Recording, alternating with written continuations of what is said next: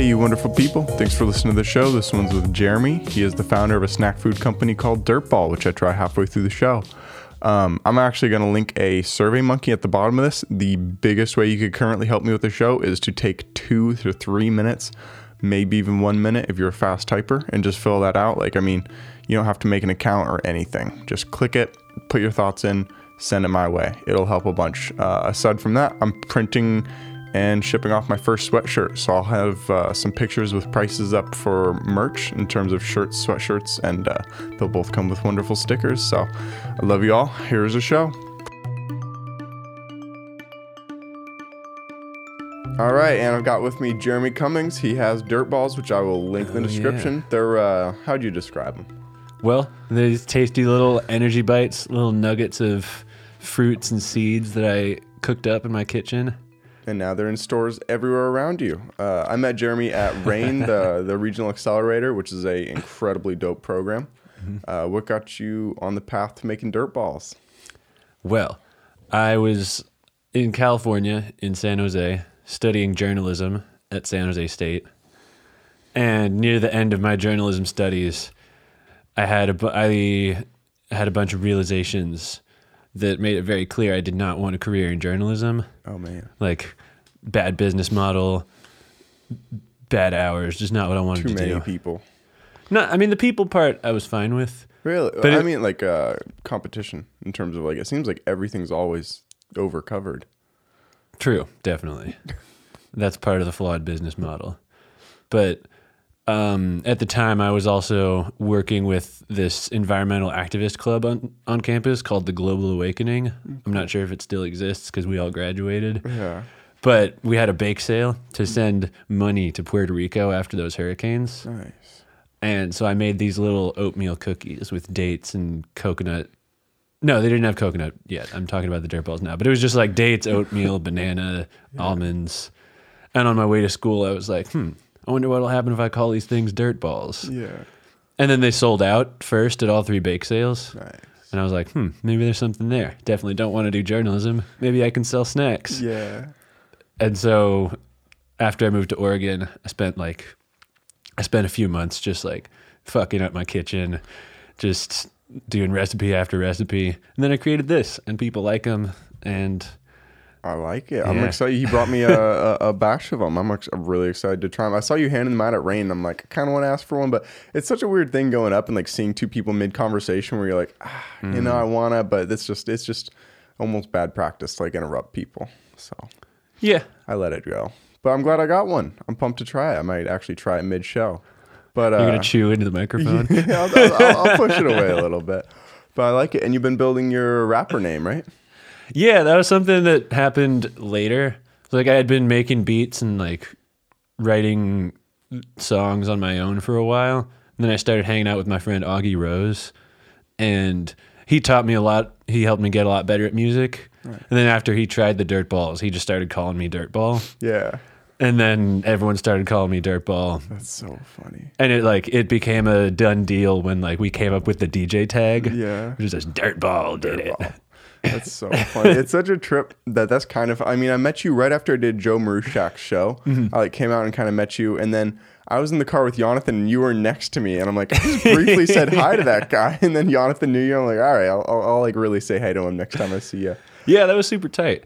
Joe's one of my favorite people in town. So is Yon Boy. He, he was just recording a bass line at my house yesterday. I saw that on your Instagram. That was pretty tight, man. Yeah, he's uh I've been trying to get him on the show for so long now and he's first off a busy guy. I think I'm going to see him this weekend, but I still don't think it'll be on the show. I'll just be Mm-hmm. hanging out with him. What if you did like a crazy episode with the whole smear band in here? He wants to do that. Um my biggest thing was I didn't have enough mics, but he's like, "We got mics." I'm like, "As long as they're not condensers cuz that would just be chaos in terms of like uh getting it from all the other people's." But I'm actually getting a third mic. That's like I've been like staying I've probably been doing two all-nighters a week for the past month Mm. just to make money to get a third microphone cuz two people shows would be incredible, you know. Yeah. Just be livelier. So, that that's the next thing on my on my uh, horizon that I'm pumped for. What do you got? What do you got going on? You s- start shipping these overseas? Eventually, definitely. Nice. I mean, the the next step is to like un unfuckulate my personal finances and just like step up the personal discipline, Yeah. so that I can do That'll better get you. overall. Yeah. Also, do do you care? I, I've sworn like a couple times already. Yeah, I don't care at all. All right. That's so funny.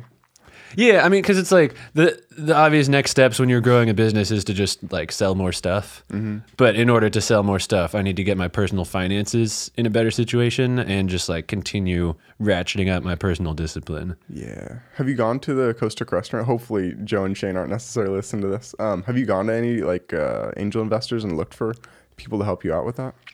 No, I mean, part of that is like I I'm not confident that I would have the discipline to spend investment money correctly Totally. yet, Yeah, absolutely.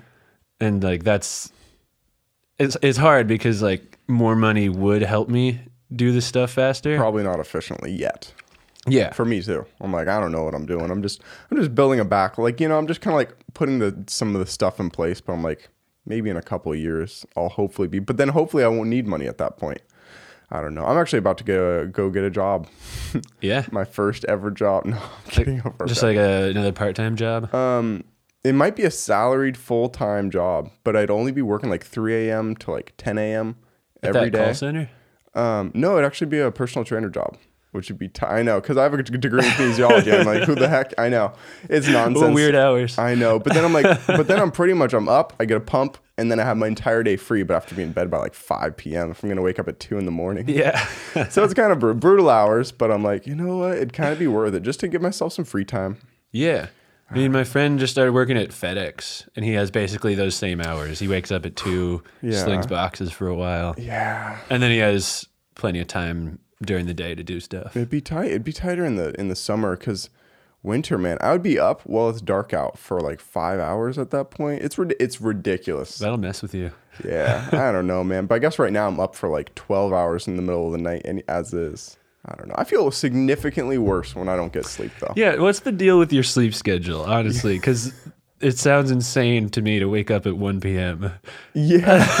sometimes, I don't know, man. It is so chaotic. 'Cause sometimes I'll like I'll just stay up overnight and then I'll go to bed at like 2 p.m. that next night. And then I'll wake up at like 3 in the afternoon and then I'll go to bed again that night at like 7 p.m. So I only have like a four hour wake day. And then I wake up really early.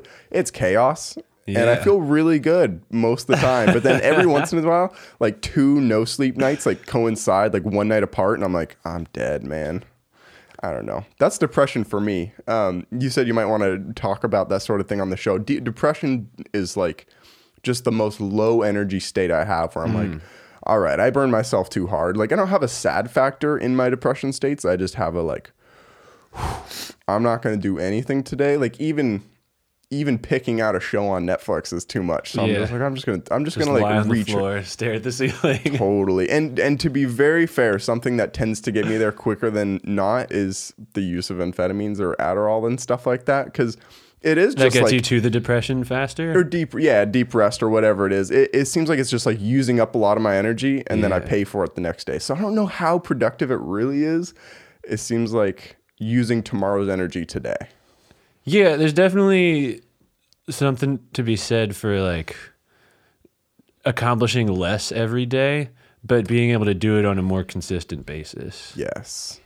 But sometimes you don't know what you need to accomplish that day. Like, do you ever go to Rain or wherever you uh, work on your dirt ball thing and just be like, I know I have a bunch of things to do, but I don't know. Like, it's not like a linear progression, is what I'm saying, you know?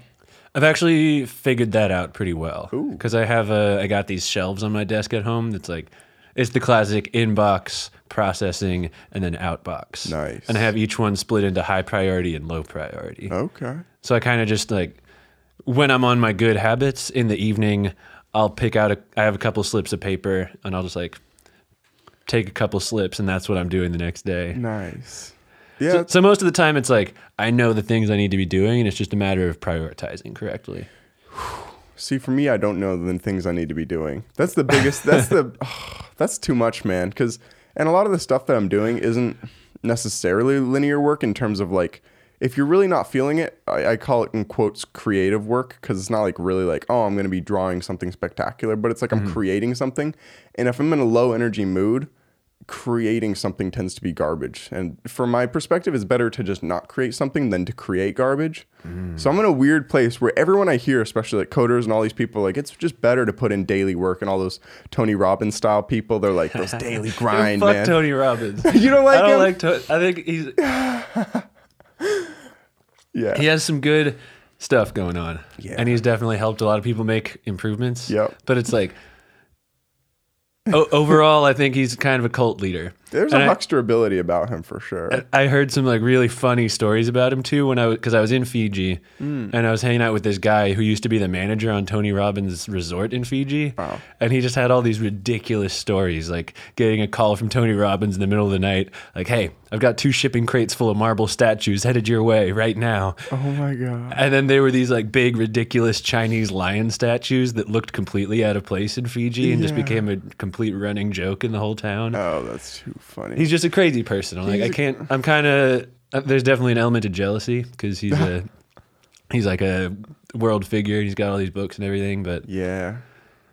Well, it's just a, he just seems like okay. So I really had the same view where I didn't like him. Then I'm like, you know what? Like I don't hate people without watching video. Like I want to. I'm not just gonna believe something I hear about someone without watching them. So I watched his videos. I'm like, eh, he doesn't have any evil or bad or malicious things in his work. You know? Definitely, it's all. He, I think he definitely has his heart in the right place. Yeah, it's just it's just seems scammy, which is why I'm kind of against it. But the whole thing about all those people is like if like Leonardo DiCaprio or Obama, someone who has actually succeeded at doing something, or uh, Scorsese, and then they gave me a speech on how to do what they did, I'd be like, oh, I'm totally gonna believe you. But like a lot of these people, what they did was tell people how to succeed, and they succeeded through that. And I'm like, it's just this weird like, what did you actually do to start with, though? Yeah, I don't know. and it's become this whole weird industry where like kids younger than me are like, you know, I want to be a Tony Robbins when I grow up. Yeah, but it's like, And I, I think there should be a. I don't think anyone under the age of 35 should be a life coach. Is my thing. Like, bold words. You don't think so? I, I mean, unless unless you're like Malala Yousafzai, the, don't know who that she's is. like, she was the she's like a girl who got shot in the face Oh, by I the do. Taliban, and then Yeah. like unless unless you've like. Unless basically it's like unless you have lived some life, you should not be a life coach. And if you've like lived with your parents and you're 22, mm-hmm. And you just like learned how to Mm-hmm. File an LLC, That's so like you're not qualified to be a life coach. yeah, I don't even know how to file an LLC. I'm a step behind you. That's so funny. Yeah, I guess it comes down to I think people should be like particular life coaches. Like no one's good mentally, physically, and money wise. Like someone should just be just a health life coach. Um, someone should be just a mental wellness life coach. Here's the thing, and I've said it on my show a lot of times. I feel like I haven't explained it well. I'm against therapy. And and I say that, but okay, what I really am, I'm against therapy until they make everything in their life super public. Say you and your partner um, wanted to go to a couples therapist, wouldn't you want to know if they've had a divorce or two divorces? And then the argument could be like, oh, but maybe they've learned from that. It's like, well, cool, you can still choose them. If you found a couples therapist who's had two divorces, you could still choose to go to them. But I personally wouldn't. Or like if you go to a therapist and they're on SSRIs for 10 years, I maybe wouldn't want to go to them. I don't think that we should be going to therapists who themselves may be mentally ill. That's a really cool point. But like, what if, what if like your doctor had a cold? Well, a cold's different. if a, I know this is an example, but I wouldn't go No, to. I, I see Would you go saying. to a, a physical therapist who's had uh, chronic knee pain for ten years and hasn't been able to fix it? Would you? no, that's an interesting point. Right? But it's like, yeah, actually, I never thought about that. Right? I'm not gonna, I'm not gonna like try, try to pull some argument out of the air on that one. And there could be, there totally could be. If someone's listening and literally yelling into their headphones right now, like he is an idiot. I probably am. That's just kind of like my general opinion on it. Is I'm like, and here's the other thing: you're trusting someone to give you life advice who has no stake in your life, so they could give you advice like, oh, you should. Uh, you should leave that friend or your parents or that partner. You should leave that job because it's not making you happy. But then if your life falls to shit because you left that job, the only thing that they lose is a client. They're not like your parents or your partner where it's like, oh shit, like I have investment in your life. But that's that's part of what makes good therapy effective though is that they don't have a personal stake in your life Give me an because like when when i'm giving my friends advice i try to be objective Mm-hmm. but i still have like like my personal stake in their life can cloud my judgment in ways that i won't realize How so? In a good way. You want them to succeed because you want a successful friend. You you want them to be happy and healthy and wealthy. Yeah. Whereas a therapist just wants you to come back and keep paying. Like, yeah, they hypothetically did an oath that they want your best well being, but like Well, but I, I think a good therapist wants you to like. I don't. Okay, so th- here's the thing with therapy. I don't think it's like the goal of therapy is not to like get cured and get out. why not? Because for me, Why not? Therapy is like you have this objective counsel in your life, Mm. and I think some of the most mentally healthy people in the world still go to therapy because having that objective counsel is Mm. just like sometimes you need a place to just like say something out loud Yeah. to someone who does not who is not in your life and like just the act Yeah. of saying it out loud to that person helps you process it and then you go back into your life I get that. If it was universal health care, I would agree with you. But the fact that they're that you're paying them for that makes me again any any that's why I'm against a lot of things, man. The fact that they're incentivized to keep you coming back because of monetary reasons is just a hmm. little bit sickening to me. But like you can do it not only like could you tell me anything? You could you should be able to tell everyone in your life anything. Like I mean Kanye goes around, he's like, everyone's my therapist. And I also think everyone should be their own therapist. Like you should just have um, who was it? It was some Buddhist teacher. He's like, if everyone looks way deep inside themselves, they can find a murderer and a rapist because it's like, and Oh, like yeah. Jordan Peterson says that about like the Nazis, um, prison guards and stuff. It's like all humans have the capability to do evil. It's just people like stop their own mental conversations before they get there. And then if you never get to the end of a conversation, the conversation keeps starting. But whereas if you go to the end, you're like, oh yeah, I don't want that. Like I've thought it through. Okay, I, I don't want to kill myself because of X, Y, and Z. But if you mm-hmm. stop the conversation at, oh, maybe I'll kill myself, but oh, I can't think about that. That's when you mm. need therapy because you need someone who will be like, well, why? Whereas you can just say, well, why? Or to yourself, or like, you know, well, what would be the downstream of pro- of effect of this? Yeah, I think a lot of people are uncomfortable with fully acknowledging themselves. Yes. Because I'm very aware of the darkness that's in me. And I think that awareness Darkness. is part of why I do not indulge the darkness. What's indulging the darkness? Well, because like there's times I want to slap the shit out of somebody, Yeah. and like I would have a reasonable cause to do so, but I There's just violence is just not a tool I choose to use in my life. There's arguably never, very, very infrequently, a use for violence. What do you mean? Like, what would be good cause for slapping someone? I, probably well, no, say not not uh, good is the wrong word, but like, but like if if I told someone why I slapped them, they would be like, "Oh yeah, that's a reason I would want to slap someone too." Oof. Those must be some horrible, evil people you're around. I don't know. That's what, that, be- being who you're around and who you spend time with is the biggest thing. There's just a Twitter uh, poll where someone's like, "If your partner told you to leave your friends, would you leave your partner or your friends?" And I'm like, I'd "Some leave my people partner. You think so? I think some people surround themselves with horrible friends that hold them down. That's the problem with Twitter polls. Is like Yeah, anytime you put something into a A or B choice like that, you it's just kind of no stupid. nuance. Yeah, everyone chose partner. That everyone would like, keep the friends and leave the partner. But I'm like, the partner's someone who has a lot invested. Like I think the idealistic version of like friends on TV is like, oh, they're people Oh, who I are like that. always there. But like when you're home at night at like 9 p.m., it's like you have your partner. You don't have your friends unless your friends cuddle you and and like are your you know therapy kind of people. Like It's true. I think partners are underrated these days.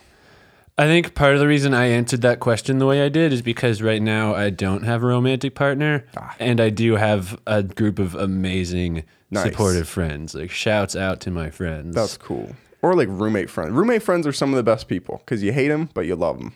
You know, I don't know. I don't know anyone who has a roommate for multiple years and doesn't at points hate them. I mean, and that's part of just having a long term relationship with anybody is you're gonna discover things about people that annoy you. Yeah, but I think it's kind of a good. Th- so I moved back with my parents Yeah. Um, while I obviously go get this job or whatever. And I think one of the best parts of it is, I mean, everyone develops idiosyncrasies that their parents have. So I can see what annoys me about my parents and be like, oh, I might develop that at some point in life. I should watch out for that. Definitely. You know? So now whenever anything annoys me in life, I'm like, whew, hopefully I'm not doing that. And then I just like try to catch myself when I do it or if I do it. Yeah, being annoying is like the biggest thing that nobody wants to be in life, you know? I'm okay with being annoying. You're okay with being annoying. If I said you're annoying, you wouldn't be like, "Oh man, why?" You'd be like, "Yeah, that's okay. That's who I am." Well, because sometimes, like, in order to get dirt balls into a store, yeah. I have to, I have to like repeatedly call and email for months. That's pushy. That's pushy. Being pushy is a good thing. Like, People get pushing annoyed when you're pushy. Ah, good point. yeah, I don't know. It's a it's a tough thing because, like, if you texted a close friend of yours and they didn't text you back because they're busy, people are busy, and then you text them again like a week later and they text back like, "Oh man, yeah, like all these good things." It's like. I don't think that's being annoying. That's just like people are busy in life, man. Everyone should everyone should message people multiple times. If someone doesn't reply to you after like 10 times, send an 11th text. Like not a me, not within a day, not within a week, but like It's like every minute. every send minute text me back text me back like like a month later because then like i don't know like that could really help like what if they just hit a really low point after being up so like manic for like 10 months that they couldn't even reply to you and then like hey hmm. that really meant a lot to me Definitely. it's cheap it's free to fucking text someone Well, that's different. I definitely tried. I, I, I definitely reach out to someone at least once a day. nice And I, but I, I never like if I text someone and they don't text me back unless it's really important. I generally won't text them again that day. yeah. Well i'll send mass te- here's the thing. I like texting in like bits of like one sentence text and like sending five in a row but when i get them they're obnoxious as hell because my mm-hmm. alarm goes off like five times. But i'm like i like the the dramatic effect of sending five individual texts. Yeah i don't know man. It's it's it's definitely a trip trying to figure out like what other just your own working of what other people are thinking. Like if i texted you and you didn't text me back all day i could be like oh he's busy or i could think oh he doesn't want to talk to me. Yeah. like that's the ultimate thing and 99% of the time people are busy but there's always that 1% of time that makes you think everyone's always just mad at you or doesn't want to talk to you you know? I mean how do you feel if you texted someone who you're kind of like hopeful for in some way like romantically or business or whatever and they didn't text you back for like two days or they didn't text you back Oh man. you get worried I, I cry. oh my God. not not literally most of the time, but it's like I mean it's it's like pl- there's plenty of times when I message someone I'm interested in and then respond and then nothing comes back and it's like yeah, that sucks. That made me sad. I'm going to feel this sadness for a little bit and then keep it moving. but what is sadness what is the feeling of sadness Well, in in that specific context, it's the experience of having the opposite of what you wanted to happen happen. It's shattered expectations. Yeah, I've been trying to work my way around it the best I can. So before rain, the ID8, the last meeting, yes, last night, which I didn't see you at, man. Uh, I had Nam as my other person. I think though. I was supposed to mentor, but I I misunderstood an email from Shane because he said we don't need you till the 29th. and I thought that meant he only needed me on the 29th. Oh. Um, but anyway, so right before that, I got a Subo sushi burrito. Shout out to Subo. I'm actually gonna have the owner of Subo on the show pretty soon.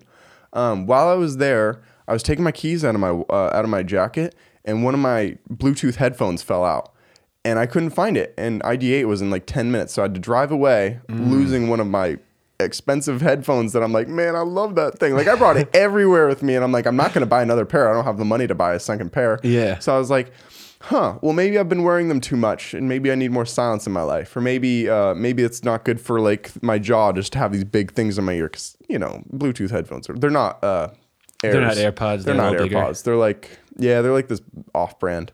Um, but I'm like like I just really tried to reason like why would life like not have me have those? And so I left not sad. But then uh, about an hour into rain, I'm like, I fucking want them. So I drove back and I like looked with a flashlight for like 20 minutes and found it. it's so funny. The person who worked it there and like two other people all came out and helped me with flashlights. And I felt it's the weirdest thing. I felt That's guilty tight. having them even help me look. I'm like, no, don't even go look. And I like got in my car and pretended to leave till they left, and then I went back out and looked because it's weird. Mm-hmm. I don't know. I always feel guilty's not the right word, but I always feel like uh, like you're inconveniencing someone. Yeah, yeah. Even if they go out of their way, because I'm like, what if I don't find the headphones and they help me for like 20 minutes? You know, I think the biggest thing I ever feel guilty for is wasting other people's time. Yeah. You know, See, and that's a weird thing I deal with too, even though like I frequently just drop what I'm doing to help a complete stranger. Yeah. I feel bad about asking other people to do the same to me, even though it's most of the time when someone asks me for help, it's not even a thought. It's just, yes, what do you need? yeah, And I think most people are like that. yeah. Everyone, especially in Eugene, wants to help each other. But you gotta have boundaries. Someone just, uh, Yeah. someone actually came on my show. He asked a favor of me and uh, another friend of mine, and it was just such a big favor that it's like I honestly can't do that, man. I have too much going on in my own life. So sometimes I think people need boundaries because if you do say like if I had said yes to that, I would have been spread so thin. Yeah, I mean that's important. The other night, someone I was dropping some people off, and he asked me, like, "Hey, can you drive me out to this place? It's like ten miles off Lorane Highway." And I was like, "Man, it's, Yeah. it's already two in the morning. That's going to be like a thirty-minute drive. I want to go to bed." Did you say no? I said no, Oh, okay, good. and so like the boundaries are definitely good. I'm tempted to try a dirt ball. You have a spiel for him? Give him, give a, give a spiel of what got you uh, keeping on this path. Because it seems like at some point, I don't know, man. Like I'll, I'll probably give up podcasts for a while. Um, I mean, it's got to be like a tough, arduous journey to get these in stores everywhere. Well, I mean, uh, that's kind of what I want. Is like I want a long-term goal and a challenge that helps me grow. And there's also a larger mission attached to dirt balls. Dirt balls are just the first step because dirt balls are the product and then Snack Tack is the company. And the overall mission of Snack Tack is to fight depression globally by promoting healthy diets, strong communities, and connections to nature through thoughtfully designed products and experiences. Mm. And so, ha- having that goal in mind is like, th- I don't know. There's just there's never a time when I think about actually giving up on it. Right. There's times when it's really hard, but it's just it's not oh i'm just going to give up it's oh i got to push through this and just get to the next like it's waves it's up and down and i just got to push through this down period to get to the next up I like it for the common goal of snack tack. yeah Trademark. No, um, I like it. Do you have a? First do you off, want do you want to hear the the spiel though Yeah, go I, it. I have like a ad spot that i recorded that i'm trying to get in front of other people's yeah, podcasts yeah, give it. it's like uh are you in a bad mood because you have a shitty diet and you Yeah. feel like crap all oh the my time gosh, yes. Well, now there's a solution. Cool. Eat dirt. Eat dirt. Dirt Balls Energy Bites. Oh. They're made of simple, natural ingredients, and they're guaranteed to make you and your gut biome extremely happy. Get those Cheetos out of here and eat dirt today. I like it. I feel like it won't hit for older people. It'd be like, why would I eat dirt? But I've actually bought dirt. Like you can buy dirt from like these Himalayan mountains. It's called like this weird word like shija or something. It tasted so bad. I only took two doses of it, but I'm like, oh man. So I like the I like the concept. I just took a bite. I don't want to eat too much because just spend the whole show eating. But it was delicious, man. I'm not a papaya guy, but surprisingly, it didn't turn me off of them. I'm gonna I'm gonna love them. Thank you very much for bringing me some. Where do, Thanks for trying them. yeah, where where are they? Are they just in like co-op kind of stores and like the Vita or the Kiva? I mean, Right now, Sequential Biofuels over on McVay has them. cool. And if they're still in stock, the Sunstone Organics Kratom storefront. Night, you you fuck with Kratom? A little bit. I mean, one of my one of my good friends uh, runs the business. Like his dad started it. This had in it right here. And now he's nice. Yeah, I mean, white vein I think gives me a really good energy. Red vein I didn't get much out of. They're all the same. Red. Maeng Da is is kind of nice. They're all the same. They're all the same. They're all the same leaves and everything. People will lie. They're all from the same tree. It could be placebo. Yeah. but it's also like you you can see the change in the leaf as it grows, Yeah. and I'm inclined to think that like I I trust ancient Eastern medicine on a certain level. I bet th- I bet they wouldn't beat a uh, an A/B testing. of like, is this white or red? I got. I bet people wouldn't do better in That'd be interesting. It- I would, I would comes love to participate in that. Let's do it sometime. It comes down to dose. Like if you take a small dose, it'll feel like white. If you take two ta- two teaspoons, it'll feel like red. See, but I always t- took a big dose. Did you? oh, if you take a small dose, sometimes that's the way. And I've actually started brewing it because my my overall thoughts on cr- kratom or however you're supposed to say I it, think, is correct. I w- you cannot drink it right after you woke up, which I sadly did today. But if you get on a habit of drinking it as soon as you wake up, like, oh man, I'll just replace coffee with kratom, which I have done. I, I had to get off coffee. Mm-hmm. Caffeine is the single worst substance for me. It, Really? It's horrific. um, but then kratom just can't fit that spot. I just have to wake up and not have any substances for some reason. I was making this that really gnarly wake up drink for a little bit. Yeah? And I feel like kratom would have been good in it. It? it was it was moringa leaf, turmeric, black pepper, and coconut oil. Mm, okay. And the moringa I would like I would steep in hot water for a little bit. Nice. And moringa just tastes really foul, but it's Mm. really good and anti-inflammatory. Yeah. I've gone that same path where I'm like, oh, I'll have cacao and turmeric, like just eating something horrible that's supposedly good for me. And then at some point, I'm just like, I don't care. this is so awful. But I mean, after drinking kratom daily for almost three years now, I'm pretty good at stomaching bad tastes, you know? And there's a lot to be said for doing something difficult in the morning. just- Not, they don't mean that. No, it, it, you I think inject yourself with something. No, something it, to it's be a it's a mental thing because if you wake Yeah. up and you're like, I could have a really sweet sugary coffee that I like, Ooh. or I could drink this gnarly healthy wake up beverage. Yeah. you're just like you're overcoming a mental obstacle first thing in the morning. Yeah, but have you ever like puked in your mouth like, when you do it? Like I'm drinking something so bad. I've come close. I have a really strong stomach. Oh, I do. I guess I kind of do too. I don't know. The, the thing I've been most loving lately. You ever fucked with Phenibut? Phenibut? Phenibut is that some kind of nootropic? You could say it's a nootropic and lie to yourself, which I've been doing, but it's uh, Phenibut? Phenibut. I, I like calling it alcohol 2.0. It's like exactly like alcohol, except you're drunk for two, like four hours. It takes like an hour to kick in, but you're pretty much drunk for just the best parts of drunk, not like the losing control of yourself, just like the no inhibitions, Yeah. feeling incredible, bubbliness. Yeah, almost like a Xanaxy kind of thing, which I've never tried Xanax, but uh, it, it fucks with GABA, so I know it's similar to that. Um, so How, how pretty you, much how do you spell it? P H E N U B or wait I B U T phenibut. Um, and it's just a legal powder. You can just buy it. I get it off Liftmode. Um, you just can't take it too often, so I've been taking it every day for the past couple. I'm kidding. I took it twice this morning. um, but it, it's really cool because I've never really drank alcohol. I'll drink maybe five drinks a year. Because again, like it's funny, the, the the the substances I hate the most are alcohol and nicotine, or alcohol and uh, Caffeine. Caffeine, nicotine's okay. I wish there was a way of getting it into my system that I liked. I haven't tried patches. I might actually try a patch. Yeah, Um, I'd be interested in that. But yeah, because I mean, let's think of alcohol, man. You drink it, you feel good for like 20 or 30. And I hate weed. Weed's the third biggest one I hate, me personally. Um, alcohol, you feel really good for like 30 minutes, and then you just have a couple hours of feeling bad. I'm like, That's not worth the the cost benefit of most illegal substances are not as good as some other substances, or like even lesser known. Kratom and phenibut are both legal.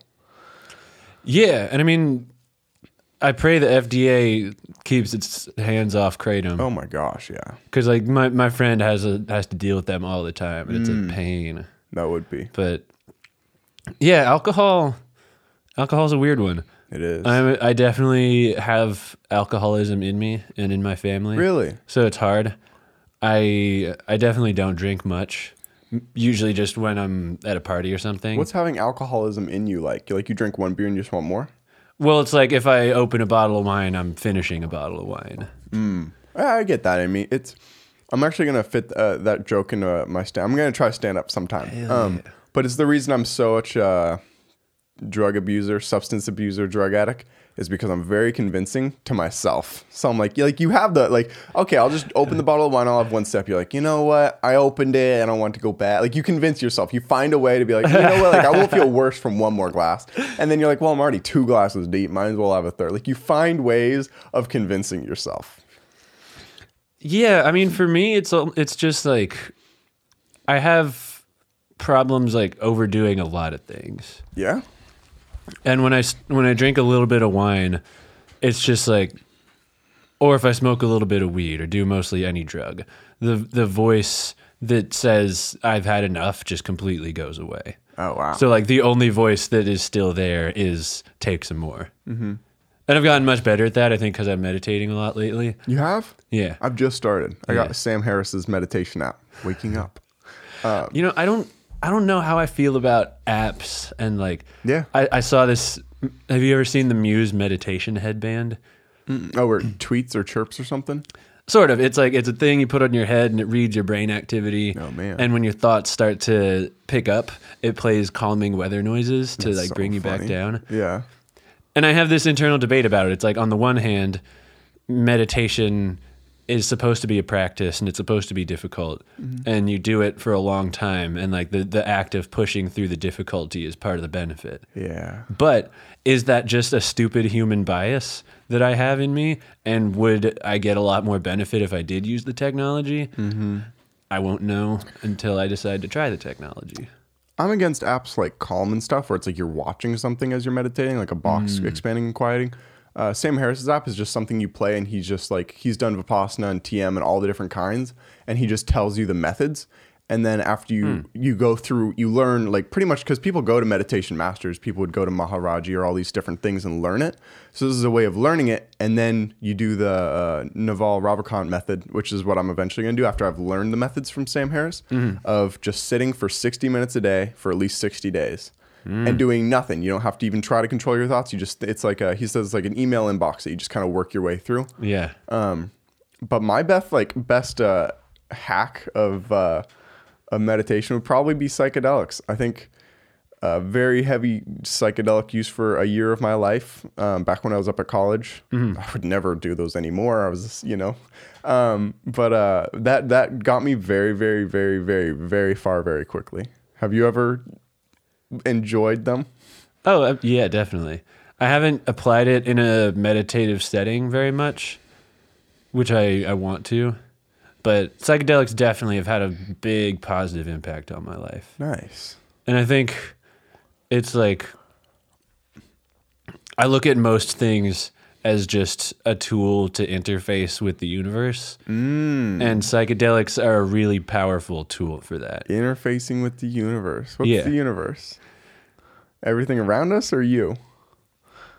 The what is the universe? Uh, I mean, what are you interfacing with? Like reality? Well, so yeah, there there's a reality. I believe in a in a divine consciousness, Nice. like an energy that seeps into everything. Like you are everyone? Well, I so my my my spirituality is built on Christianity, Buddhism, and Hinduism. Nice. And part of Hindu is the god Vishnu is like this great deity who's just reclining up in space mm-hmm. and everything is a part of Vishnu. Yeah. And this is probably a gross oversim this is definitely a gross oversimplification It might it. be. But it's like that's how I look at Bhagavad everything. Gita's It's like, like, a huge book. it's like, I said and, yo, and the Bhagavad. Gita isn't. It's like Western people don't understand this. There's so much more to Hinduism than the Bhagavad Ah. Gita. There's the Ramayana. There's all these other great epic stories. There's Yeah. like, but so like we're all part of this the great spirit. Call it Vishnu. Call it God. Call it the universe. Holy Spirit. Whatever you want. Yeah. And that energy flows through everything. And these these human bodies are really limited in our ability to connect with that energy. Mm, and psychedelics help. Yeah. Yeah. Yeah, maybe. I've I've been developing my own like religious thoughts, and it, it does it builds on uh, Hare Krishna Hinduism and uh, Theravada Buddhism, and a little bit of Christianity. Just the praying part of Christianity. I think that's important. Um, I think all most religions are good. Some Abrahamic religions are questionable, um, but I think religion, like everyone, should really look into their spiritual belief. I don't like anyone who I, I like everyone. Um, I don't think it's good for people to go into a dogmatic religious belief and be like, "Yep, this is unquestionable." Like you should be questioning it and find something that makes sense to you that you can believe. I think everyone should mix and mash everything and maybe add a little bit of their own in there. You know? Definitely. I mean, so I, I, the thing with religions is there are humans involved. And anytime there's a human involved, kind of like we were talking about earlier, like there are people who use Buddhism, which is just a really peaceful religion. They use Buddhism to justify mass violence in Myanmar. And so like mm. anytime humans are involved, there is going to be chaos and destruction. Yeah. And people are always going to like it, it does not make any sense to use Jesus' name to justify violence, but people do it because we're humans. And I think everyone knows it's wrong to hurt somebody and to carry out violence. Well, And so you just need to fabricate some kind of justification for it. yeah. And if you're a Christian, that's kind of your go to justification for everything. Or, or whatever religion. Yeah, whatever you are. religion you Yeah. are. Yeah. You have the axiom to fall back on. Exactly. Yeah, I agree. Um, but so you you do you actually believe like uh, well, it wasn't Krishna. Who is the Hindu god that you think was up there, or you believe was up Vishnu. there? You believe Vishnu over Christian god? well, and Buddhism so doesn't I, have a god, right? there i think Raw people God. get hung up on the names too much Mm-hmm. because to me there's there is this divine truth that we're all connected to in some way Yeah, and vishnu God, god whatever you want to call it. Like allah it's all different words for the same thing to me Yeah, and peop but people care about the words a lot yeah, they do. they spent their whole lives saying that one word, and if you say a different word for the same thing, I hate you. yeah pretty much No, I I, I kind of get it. So in terms of psychedelics, w- w- have you ever played around with DMT, or or what kinds have you enjoyed? no dmt yet just Yeah, salvia a Nice couple word. times in high school Oh man, Most, and then since then, mostly acid and mushrooms. nice. And I lean towards, you know, actually, for a while I was more in favor of mushrooms than LSD, but now it's both like different thing. tools. They're not the same thing. They're the same thing. They have They're different thing. different experiences, different trips. They're the same thing. They're not. They're literally different chemicals. Are they all break down to serotonin. Psilocybin and lysergic di- dimethylene, lysergic acid dimethylene Yeah. are different chemicals with different chemical structures that interface with your neurotransmitters in different ways. Barely. And the visuals and physical sensations that I have with the two different drugs are different. Mm, a little bit. I don't know. I'd argue that DMT, LSD, um, and uh, mushrooms are all pretty much just serotonin. They're all just 5-HT2A. They're all serotonin.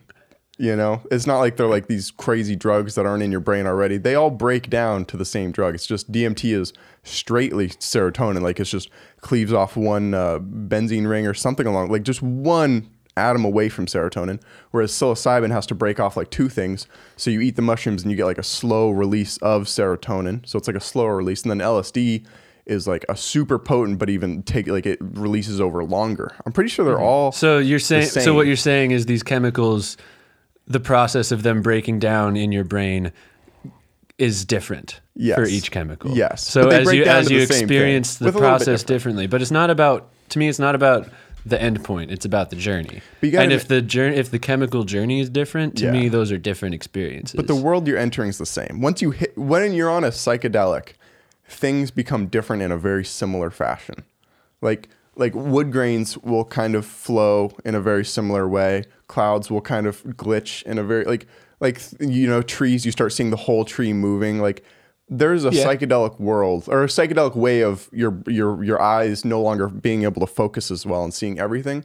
Like psychedelics have a very similar effect to one another. Yeah, I- I would say similar, but I would also I I think most people would agree that DMT is in a completely different class than LSD and By no psilocybin. means. Because with those two, you're having kind of a different perception on the w- regular world. But from what I've heard about DMT, you get completely sucked into this other plane of existence. Have you done DMT? I, I so I've actually done uh, DMT almost daily, sometimes multiple times a day, for about a year. Uh, no, not a year. Probably like seven or eight months of my life when I was up in Corvallis. I think that's too much. no, so because it's just if you do a low dose, or if, even if You, you, do a- DMT. no, I would do even if you do high doses, but you're in the light and you're walking around. You literally go into the uh, mushroom or LSD world. It's the exact same, except as soon as you stop vaping it, you come right back down after like a minute or two. So I like it because I hate being stuck in there with like things like mushrooms and LSD. But if you do it in the dark, laying down with no noise, you're gone. You're gone. It's it's it's the most surreal thing to no longer have a body. And that's like why on the show I've said it a bunch. I don't think I've even said I've tried DMT on the show, but um, I said like you're not your you're not your body. And mm-hmm. the next level is like you're not even your thoughts. Like you're just whatever's experiencing and watching it, which I believe is the universal consciousness or whatever this is. But they're all the same, man. And DMT, you know, you by no means leave every time. If you do it in one specific way, I think you mm-hmm. can leave. But if you can ground yourself by like seeing things, it almost becomes like there's a picture of like what a stroke looks like, mm. um, where it's everything becomes like foreign. Like I couldn't name a glass. Like everything Yeah. gets weird. It gets like that. It's like a very high dose of uh, LSD or mushrooms, but very short lasting. But again, that's just serotonin. They've done it in rats where they, if they kill a rat, but they level, they measure the levels of serotonin, and it skyrockets when you die. It just dumps it all. So death and a very high dose of something that mimics or uh, acts as serotonin are, I would argue, very similar experiences. I don't know. Well, I think I think you've done a lot more research into serotonin than I have, so I, I can't really speak on the same level as you. But with different psychedelics, um, I forget the name of the artist, but there was this artist who did a bunch of different drugs and then drew a self portrait on each drug. Yeah. You know the guy I'm talking about? Or I saw the picture. and the the fact that like his his LSD and his psilocybin drawings looked different and they looked like my experience Yeah. with those drugs Okay. is an indication to me that they have different chemical like things happening Well, in let's put brain. it this way: Have two of your mushroom trips ever been the same, or two of your LSD trips? They're always different. Every psychedelic trip is always different from every other psychedelic trip you've ever had. That's the whole thing about those substances. I've never really had like even if you try to recreate a trip like the same time of day, the same like music and everything, you just Mm-hmm. I mean, you're, you're still a different person going into it. yeah, So, it won't be the same. Trips are always different in that expense in that sense. So if you change drugs, it's just for me. For me, psychedelics are, are never the same drug. And if you try to force, like, man, that was so perfect last time, I'm gonna do it again. I always have the worst times when I try to do that. Well, and so, so tell me a little bit about serotonin. Like, what about serotonin? Like, what's the link between serotonin and the psychedelic visuals? So in the psychedelic visual, because psychedelics. So just on on a second, everyone says like DMT is the the neurotransmitter. DMT Yeah, just turns it's the into spirit serotonin. molecule. Yeah, it turns in, it just turns into serotonin. So let's just say serotonin. All these drugs are more or less serotonin. 5-HT2A, which is one specific serotonin receptor. And as far as I'm aware, it either reduces or increases, but I'm pretty sure it reduces your alpha brainwaves, which allows you to focus in on something. So when you take nicotine, it increases it. It helps you focus. It helps you stop the anxiety in your life. You stop focusing on everything. You can focus better. Psychedelics reduce that ability to focus on everything, and then you start seeing. Um, when you look at a tree and you know those classic psychedelics you see when the tree moves, it's because now you're no longer just focusing on one leaf, then another leaf, then another leaf. You're seeing the whole tree and you kind of you get to watch it all move at once or you get Yeah. to you know? So and i don't know if have you ever seen like a jet flying overhead when you're on psychedelics and it like moves around a bunch because your eyes are just kind of all over the place? No, I don't think so. so pretty much just the psychic the the visual part is i honestly believe that it's always kind of going on. We're just really good at closing it out.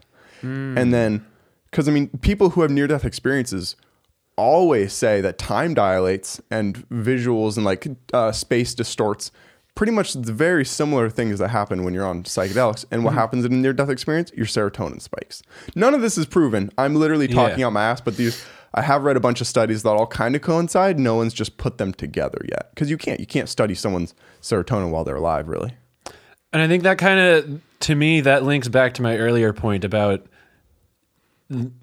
like humans having a limited faculty to interface with the universe. Absolutely. And then psychedelics expand that. 100% Because, like- 100% agree with you there It's it's like if if, if you were constantly noticing everything that's happening, you Yeah. would go insane. or you wouldn't be good at survival, which Yeah. is really like what we're quote unquote here for.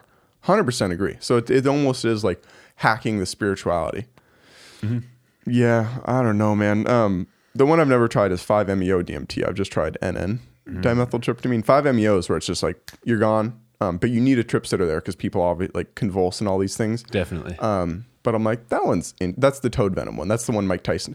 I got into DMT because of Mike Tyson on Joe Rogan's show. Mike Tyson did the no, no, no, yeah. And I'm like, yeah, I'll try that.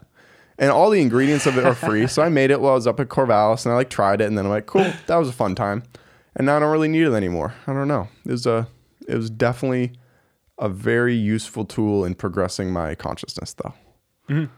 As and that's what it is. It's like it's a it's a tool yeah, all substances that, are that not tools. everybody needs, and some people really need it. Yeah. And I think some people- Good point.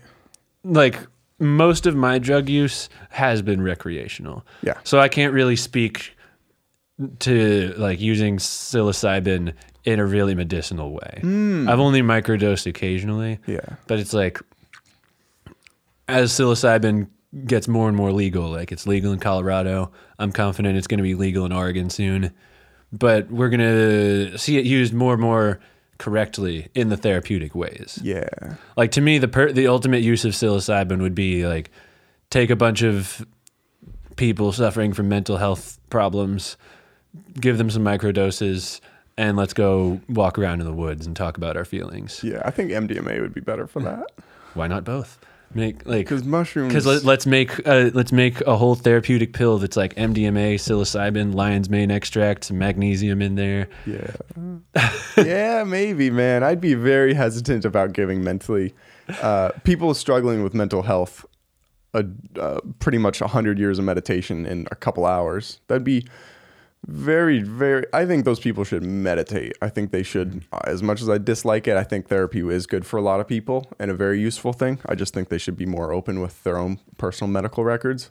Um I don't know, man. I used to be there too. I used to be like, everyone, the entire world should take uh, psychedelics. Now I think a lot of people would do a lot of good with uh, MDMA or MDA. Um, Well, there's there's very few things that I recommend to everyone. yeah, totally. Just like flat out. Blanket. Like meditation and drinking more water are pretty much the only two things I universally recommend to everybody. Absolutely. I used to write that on my hand as my trip thing is drink water, go pee. So if I was ever like, why am I feeling so weird? I'd go drink mm. water and I'd go pee. I'm like, oh, I'm better. Yeah. you know? Because those tend to be, you, you tend to get so caught up in like internal journey or whatever. It's funny. I've never taken um, psychedelics recreationally. The only time I did was that one year at Country Fair where it did not end well.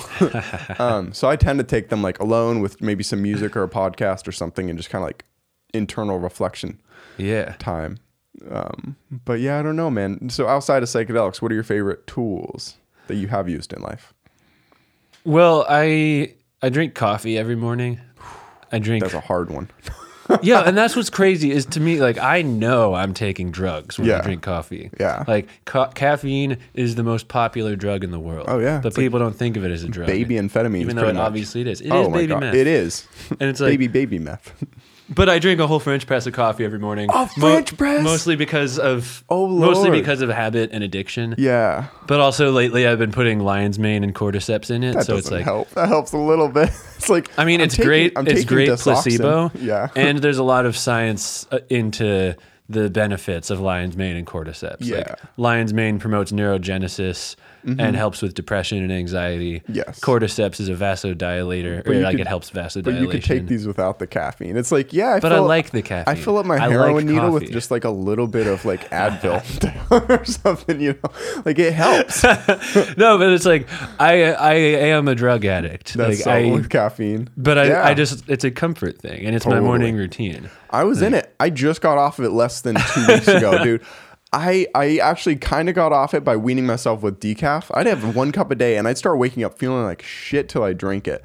But uh, Rain had the uh, like the coffee. Everyone hangs out and gets together. Yeah. And I'm like, oh, I'll casually like drink three cups of coffee. And driving home, like I was like, yeah, I was actually shaking. I felt like lightheaded. Like my thoughts were running, and I was like, oh my god, this is yeah. the worst drug I've ever had. Yeah, in in my high school, we had this like grad night celebration Mm-hmm. where they like they just have a bunch of fun activities so that the kids don't go off and get too drunk and die Yeah. Mm-hmm. on graduation night. And they had a coffee bar. Okay. And my friend and I had like At night. yeah, it was it was weird. Yeah. But we had like five or six big black coffees each. Fuck. And I, I literally had like an out of body experience What? from drinking too much caffeine. You're like uh, Fry in that episode of Futurama, if you've ever seen it, where he drinks like 99 cups of coffee and like time just stops. Oh, God. And he like saves them. Oh man, Futurama is incredible.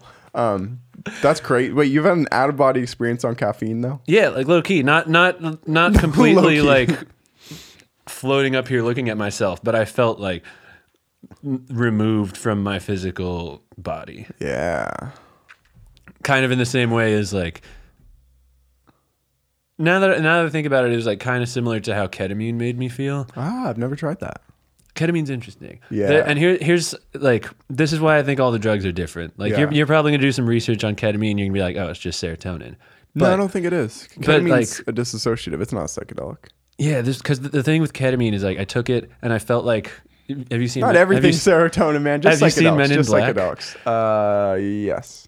Do you remember the little aliens inside the big bodies? Yes. Yes. I felt like that. Like I felt like I was a tiny version of myself Yeah. sitting in my head, like piloting this giant version of myself. Yeah. And other people I talked to had similar experiences of being like one person said he felt like he was his head Mm-hmm. with limbs on it, riding Oh. a skateboard around. Yeah. And it's like that's a very similar experience to me. Some people hate it. Some people love it. I am not- excited to one day try it. It's not something I would probably do a lot, but Yeah. Some people do though. it's a it's a powerful antidepressant. nice. I don't know. It does get because I think that's its medical use Yeah. is as an antidepressant. and breaking addiction and stuff. Like I actually watched a Viceland thing about how it's used, and because I have looked into it, not everything's serotonin, man. I'm by no means saying everything's serotonin. Someone came on the show and he's like, "Weed's just serotonin." I'm like, "Weed is not just serotonin. Weed's a whole host of." Pretty sure it's just cannabinoid system and like in your endocannabinoid yeah, the system, endocannabinoid system. which obviously probably sparks some serotonin. But like marijuana, dude, it is like making myself straight up dumber for two hours and less so like more socially inept. Adept is the good one, and then inept is the bad one, right? yeah. Um, it makes me socially inept and just mentally retarded. Like my my thoughts are slowed down significantly when I smoke marijuana or eat it. So I can't do it anymore. But in high school, every day. I don't know how I did it. Yeah, I, I really struggle with cannabis because like With taking it or stopping taking it. with stopping taking it. Ah. Well, because I again, it goes back to just in general impulse control and substance abuse problems. Yeah. And but the in college, I went through really serious like suicidal levels of depression. Holy cow. And so I started self medicating because when I would lay down to go to sleep, it would be just like that would be the worst because I would just be alone with all these horrible thoughts and like going to sleep filled like the thought of laying down in bed to go to sleep filled me with so much anxiety that I needed to start self medicating with weed. Did it And so- help or make it worse? well, I mean, it's it quieted it down for sure. Mm, it makes it louder for me. Marijuana makes my thoughts. It makes me claustro. I've said it before. It makes me claustrophobic in my head. It will make me feel like that, where I can't go to sleep and I just get like, oh my god, I can't stop thinking and I'm stuck in time. Um, marijuana does. It may be the opposite of me for everyone else, but marijuana, marijuana makes me significantly more anxious and all those things. Yeah, and there's a, there's a lot to like whether you're smoking sativas or indicas and all that. Yeah, But I think in, I think in general, like it's mostly the same effect. Like yes, cannabis affects you in some way, and indica and sativa is just like Yeah. more or less in one direction. yeah, like a red or white strain of Kratom.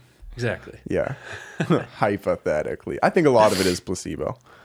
Oh man, but I love placebo. Oh yeah. it's so cool. Well, it's very real, and yeah, I don't know. I mean, they say that it still works even if you know you're you're getting placebo, but I don't see how that could possibly be.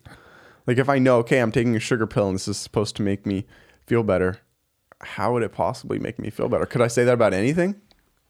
People underestimate how powerful their minds are Yeah, because the the placebo effect is just you basically deciding that you're going to feel better, mm-hmm. and it's like just having I think having the some physical thing to tie it to Yeah. just like solidifies the effect because that makes it feel more real. yeah. Even if you know.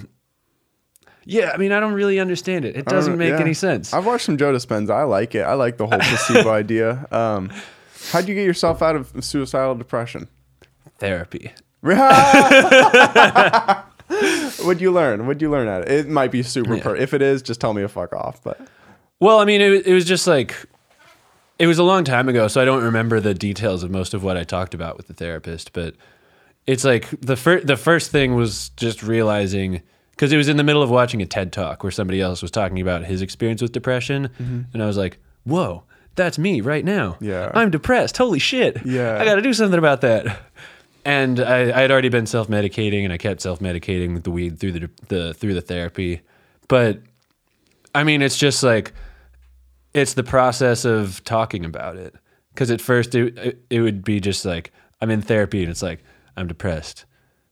Well, how do you feel about that? Well, I'm depressed. And it's like, and then it's just a slow process of like unraveling it, and you talk about it more, and like you question it. I wrote a lot. Mm. Like I still have all my journals from college yeah, and it's just like you can just like look at the shape of the words mm-hmm. in the way I was writing them to tell I was like not in a ha- happy, stable mental state. yeah, But it's just like it's it's a long process. The first step is you have to engage with the darkness, and I think because I had been trying to push it down and mm-hmm. for a long time and just keep keep it moving, but that's unsustainable. yeah. And then I imagine because if I smoked weed every day, I'd probably be depressed too. Just because I'd be socially worse, and then if my social interactions go worse, a lot mm-hmm. of my life would go worse. I mean, a lot of what weed does for me is like it just shuts everything else down Mm, nice. because it's like, yeah. I mean, part of what it does is it it makes everything that's not right in front of me kind of go away, Yeah. and it makes, but it also makes me really apathetic, and and that's what I don't like about it. Yeah, I think apathy is not a horrible thing. Like not caring, not caring about stuff's like one of the foundational tenets of Buddhism, isn't it? Yeah, Different kind of apathy. yeah. I mean, it's it's like I. Uh, especially, I don't smoke weed during the day much anymore. Mm, nice. because if I smoke, I'll have a thought like, "Hey, man, you really need to do this thing." Yeah. But then the weed voice is just like, "Nah, it doesn't matter that much. Let's just smoke another bowl." Yeah. Then then we'll get to it. Yeah, that's kind of. I can't do stuff. See, when I smoke marijuana, like on the very occasion, like once a year, I'll like be like, you know what? Maybe it's not as bad as I always thought it is for me personally. Like I'll do it. The the I actually had someone come and we were like gonna do a show together, and he wanted to like smoke a joint. I'm like, yeah, you know what? I'll try it. I haven't tried in like a year. And that was the first time that I was like, I like texted Kenzie. I'm like, I am having a bad time. Like after he left, and I was just like alone. I was like, I have so many things I want to do, but I literally can't do them. Yeah, Like I actually, it, it stops me from being able to do shit. Like I'll start, start, sit down and start to type or like edit audio or any things that I have to do, and I'm like, I can't. My thoughts are going, and I just, you know, I can't focus. So I'm like, this is awful. So I just laid down. You mm-hmm. know, it went away, but it's like it really it widens the gap between thought and action. Ooh, yeah, that's exactly what it does. It takes me out of the present moment. That's what it does. Yeah. I'm normally very, hmm. I think, in the present moment and conscious, and it removes me from the present moment. And it's like I'm living on a delay. And I'm like, well, I hate this. Definitely. I don't know. Because that's not my goal in life. I like being in the in the present moment. Yeah, the present moment is pretty tight. It's sick, bro. Mindfulness is important. yeah. I guess that's that's a lot of what Sam Harris is too. I've only started like two days ago. Um, you're supposed to listen to one a day. I've been listening to like five a day. I want to speed through it so I can get on to Naval's meditation. I don't know if that's the right thing though, man. What do you I mean, you can you do do you. Yeah, But, but to me, it's like I meditate ten minutes in the morning, Mm-hmm. and then I just meditate for as long as I feel like in the evening. nice. For me personally, it's about the the long term practice of it. Yeah. And part of that is for my like my specific goals is I want more discipline overall in my life. Yeah.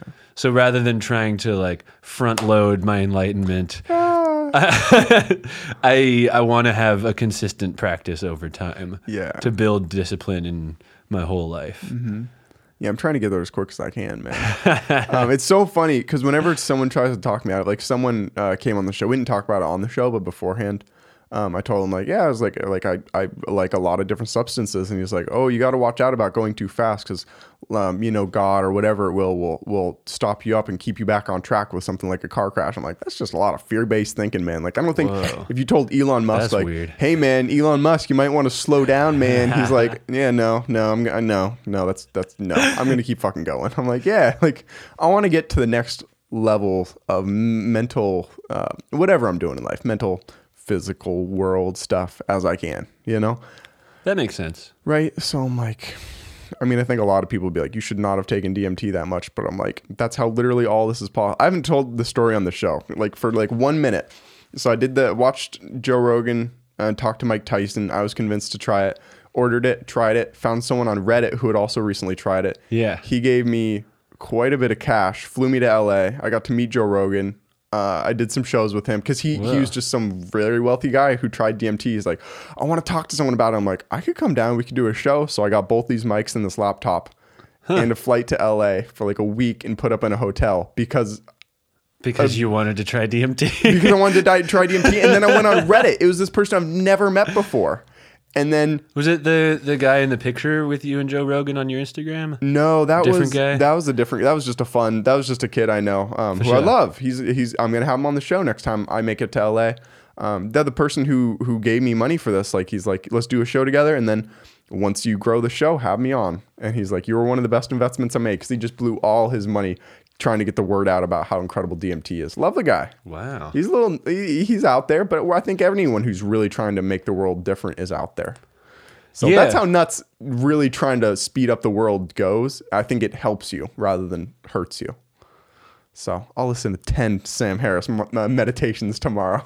Yeah, I mean that's the thing. I don't care what you do. Right, At yeah. the end of the day, like, do No, you? I, I guess it just goes against the, it goes back to the whole like slow progress every day versus just like speeding through and then taking rest and speeding and rest, yeah. which is how I think we're built. I don't think we're built to be like machines who just chug along every day. Mm. I think we are meant to like Sprint and recover. Yeah, sprint, recover, rest, reassess, see where you did, go into a deep rest state, and then sprint again. That's how I've been living my life.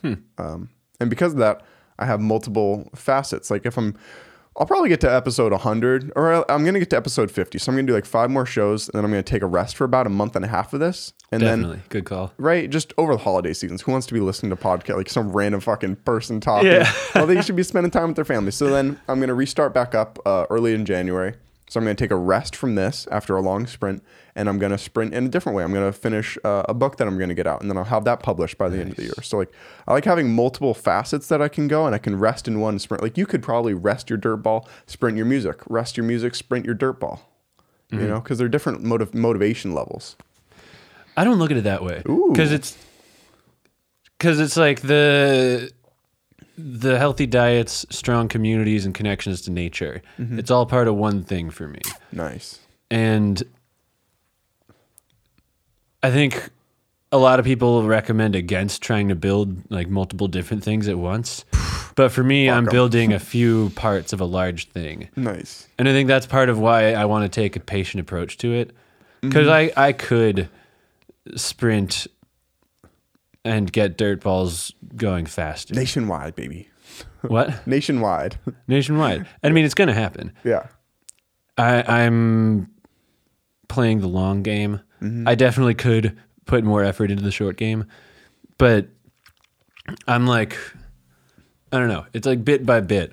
Mm-hmm. I'm trying to, I am trying to change the world, and I feel like I need to keep myself in a balanced state to do that, Yeah.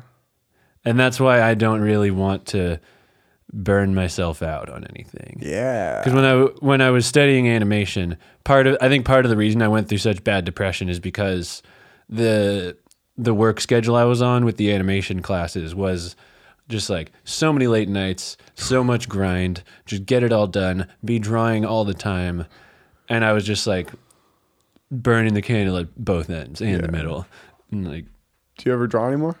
oh, all the time, not Never. not not all the I don't time, even pick but up a pencil sometimes. anymore. I I when was the last time I drew? Oh, this morning. you could animate a, a song of yours. Like you could you could animate a music video. I think I would rather like direct another animator Uh, okay. because I know the language of animation. Hmm, nice. But there's a lot of people who are much more technically skilled with the Yeah. animation than I am because that's what they do. They're animators. Nice. I can't draw for shit. Um, I actually wrote a children's book, and I'm trying to get someone else to illustrate. I really want it to be in watercolor, but I can't. I seriously cannot paint. I bought a whole oil painting kit. I tried acrylics. I've tried watercolor. I've tried drawing. Well, how long? How long did you practice? Oh, uh, di- minutes. No, uh, an amount of time. Not not very long. Not very long at all. Um, but with most things I try, I can I can tell if there's any give there.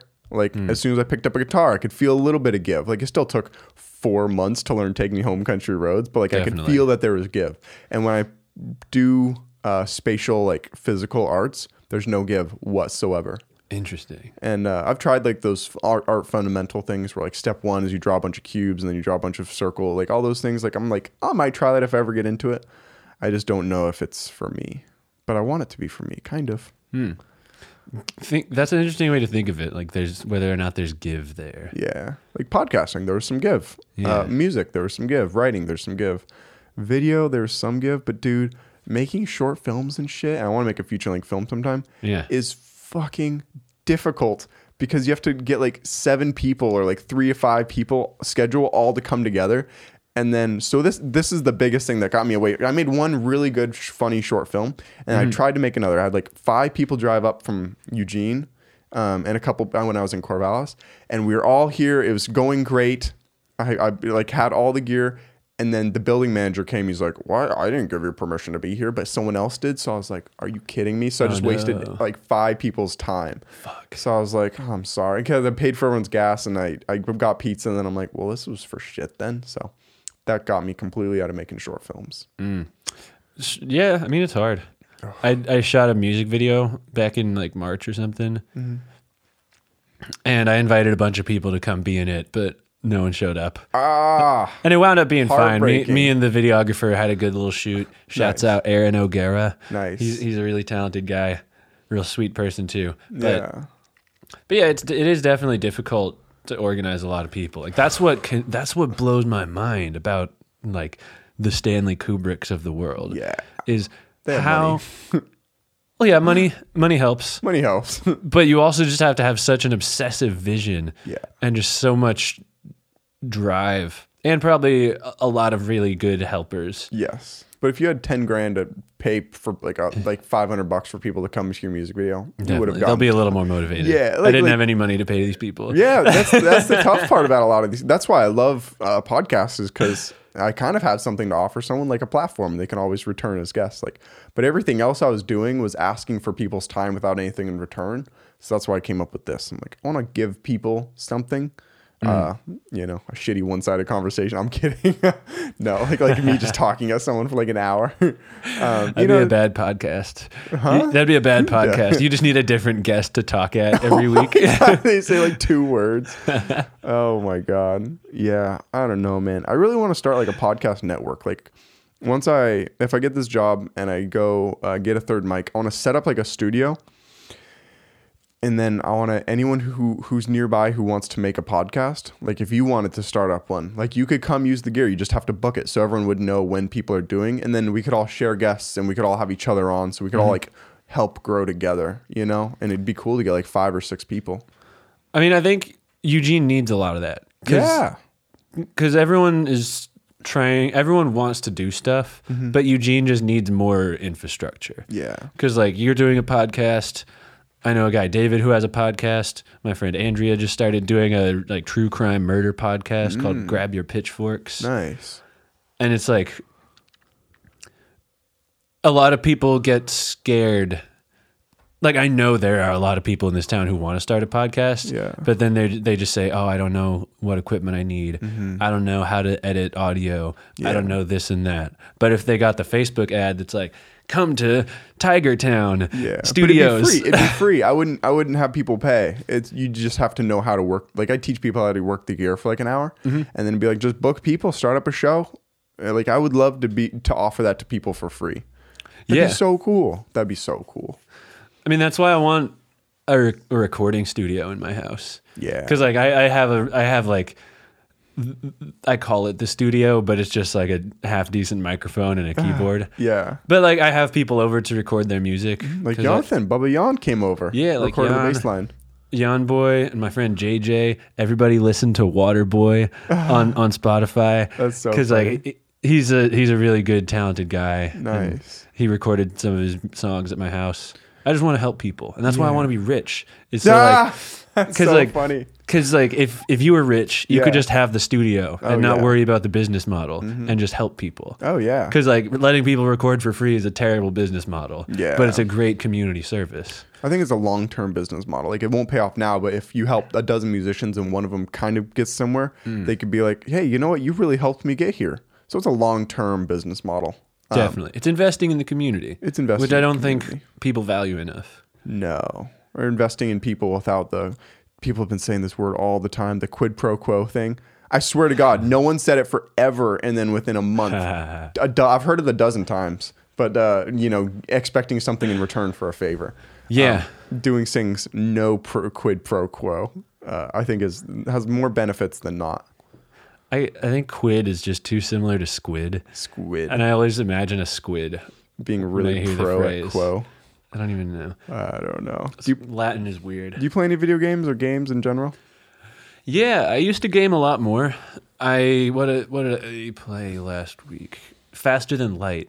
Hmm. is this game where you control a spaceship crew, Nice. and you're like, it's kind of interesting because you are like you're like part of the powers that be, and you're running from the rebels. Whereas oh. usually you're the rebels Yeah. fighting the powers that be. Interesting. But so you're trying to you're in a little spaceship and you're trying to escape the galaxy before the rebels catch up to you. You're just like planet hopping. You run into aliens and your Yeah. crew people die, and really hard. yeah, I like hard. I've never beaten. I it. used to like harder games like Dark Souls and stuff. Used to love them. yeah, that one I've never played, but Never it's, played? it's supposed to be like the hardest game. It's hard. And then I tried. Uh, one of my roommates back up at Corvallis got a shit. What was the new one called? The Samurai uh, Sekiro Shadows Die Twice. I tried it for like a day, and I'm like, I don't like hard games anymore. Life's already hard enough. Like I want an easy game. Like I want to rewatch The Office. Mother, it's always sunny in Philadelphia. I like strategy games a lot. I used to play a lot of Civilization Five. I thought you were gonna say StarCraft. I was gonna love Oh, that forever. too. I mean, because I the games I grew up on are Age of Empires and Nice. StarCraft. Nice. You ever And- play uh, Mythology, the Age of Age Empires? of Mythology. Yeah. Oh hell yeah. Oh hell yeah! And then the StarCraft, and now I still play StarCraft. Like I'm actually, I asked that question because I'm like, ooh, you know what I'm lo- looking forward to maybe doing later? Playing a round of StarCraft 2, baby. I like it, man. Every winter I like get really into a video game, uh, and every year it happens to be StarCraft. No, I think I think last year was Red Dead Redemption 2, and I fucking hated it, but I still played it. I don't know why. It was awful. It was so bad. There's one coming out called Death Stranding that Oh I really yeah, want. I've seen play. commercials for it. That and Metro, the 2077, that looks pretty good too. But I don't have a PS4. I had Metro? to soul it. You know what happened? I bought a PS4 Pro for 200 because I'm like, I know it's worth more than that, so I can just sell it for more. And like three things that should have billed me like months ago all billed me like at once, and my bank account went down to thirteen dollars. So I had to sell it for 250. So I'm like, I got to play it for like three months, Borderlands with a good friend of mine, and then I sold it. But I was like, Borderlands is fun. is blast, but uh, only having thirteen dollars in your bank account is very stressful because like things that I paid for like months ago and they just never went through and I never checked it, all went through at once. Like three like a couple hundred dollar payments went through. I'm like, what the fuck? Yeah. Where's the innovation to get rid of that problem? Yeah. Because I get fucked by that all the time. where Oh like my I paid for something two weeks ago. Yeah. And it didn't clear until today. Yeah. Like And you look at your bank account, you're like, oh, I'm so pleasantly surprised, and then boom, gone. And I'm like, and listen, because the Cash App, like that shit happens instantly. yeah, And why can't these these long-standing financial institutions get their shit together? they make more money taking money from poor people by doing it the other way. That's what I'm saying. yeah. It's like it's set up to fail. The dumbest shit is overdraft charges, Yeah. where they charge you for being for not Oh having enough God. money. Yeah, like who are we going to take money from? Let's take it from the poorest people. you know that that seems like a pretty decent. idea. No, fuck you. That is so dumb of an idea. I Well, I mean, it depends on your perspective. Because for the What's- banks, it's a smart idea, but for people with consciences, it's a bad idea. yeah, good point. It- it- again, it goes back to like I don't really blame any people. They're just trying to succeed. I blame corporations who then pay for lobbying Mm-hmm. to make like so that they can take more money from sick, old, young, and young and poor people. That's who that's who we make money from. Sick people with Medicare costs. Uh, young people through education costs, sick and old, or I mean, old people through like uh, retirement homes, and poor people through small ass little things like overdraft fees. Like that's who we're making our money from, and that is the most sickening fucking thing. That's why I'm voting for Bernie, baby. Yeah, and I mean it's like institutions just get built with different incentives in them. Yeah, So if you're some young MBA or you, you just got a finance degree or something and you get Yeah. a job at Chase America, you're not going to rock the boat. People are going to say like these are the behaviors that get rewarded and so that's what you do. Mm-hmm. I was actually I was just reading about this this morning in a book called Infinite Games by Simon Sinek. Mm-hmm. And he was talking about how in a lot of police districts they incentivize like the really shitty police tactics where like you just need to get as many arrests and tickets as possible yeah, and then but there there will be people who come into police departments that are like that and then they just create different incentives they I incentivize the good types of policing Nice. and then lo and behold people do the behavior that you reward yeah. and so we just need it's going to be a long process of changing these old Mm-hmm. It is. financial institutions and like Oh, creating and different incentives. institutions, all these institutions that are built on old models. Yeah. Slow change. I'm with you, man. Speaking of, we just did an hour and 20 minutes. Yeah. I could keep going if you if you could keep Uh, I going. need to go pee so bad. and I'm getting ready for, I guess, so I'm putting out. Yeah, Rick uh, Dancer. Yeah, I'm going to put Rick Dancer's show out today, which um, just because I think he's putting on his Facebook and Facebook Live. So I want to like capitalize on that, put it out, put a little thing. I'm putting this show out Sunday. So everyone here is probably listening to this Sunday. Nice. Or maybe Monday morning, Sunday night, Monday morning kind of thing. I don't know when I'm supposed to put shows out. Um, a big thing is when I take the break from doing podcasts. Yeah. I'm not going to take a break from talking to people. I'm just going to take a break from putting them out and putting it, updating my website and updating like social media and all that stuff. I'm just to bank up like 35 shows so I can like consistently put them out Monday, Wednesday, Friday, Monday, Wednesday, Yeah. Friday, or even just Tuesday, Thursday. Tuesday, Thursday. I think that would be cool to get on a routine and be like a bunch. Like I don't know. Do people care if I put the episodes out the day of, or can I bank up episodes? You know, like would you care? I don't care. You don't care. All right. I mean, we didn't talk about anything that's like time sensitive and Yeah, needs to come out. But that's my goal. I don't want to talk about anything like this, you know, time sensitive. I want to talk about shit that's like, you know, just like you know, timeless, picture. bigger picture stuff. Uh, speaking of, I think one thing I'm gonna do for because I do like small intros for these now. I, I just made a survey monkey because of the shit that I've learned at Rain. Yeah. So I'm gonna I'm gonna link. Didn't uh, I tell you to make a survey you, monkey? you did, you know, you did. So I'm gonna link a survey monkey in the description. Everyone, please go fill that out. Uh, that would help me out a bunch. It would literally take like a minute or two of your life. And uh, check out your website. I'll put your social medias Take take the survey, people. Help your boy out. and uh, I'll link your social medias and your website in it. I appreciate your time, man. This was a blast. Hell and I'll yeah. have you back on in a Yeah, let's do it again. We didn't even get touch on politics. Every show touches on politics. Not one show without it. yeah, you said Bernie, and I chose not to to go down that Go road. down the gang gang route. I, I appreciate it. Lots of love, man. Looking forward to kicking it with you later. Hell yeah, drink water, people.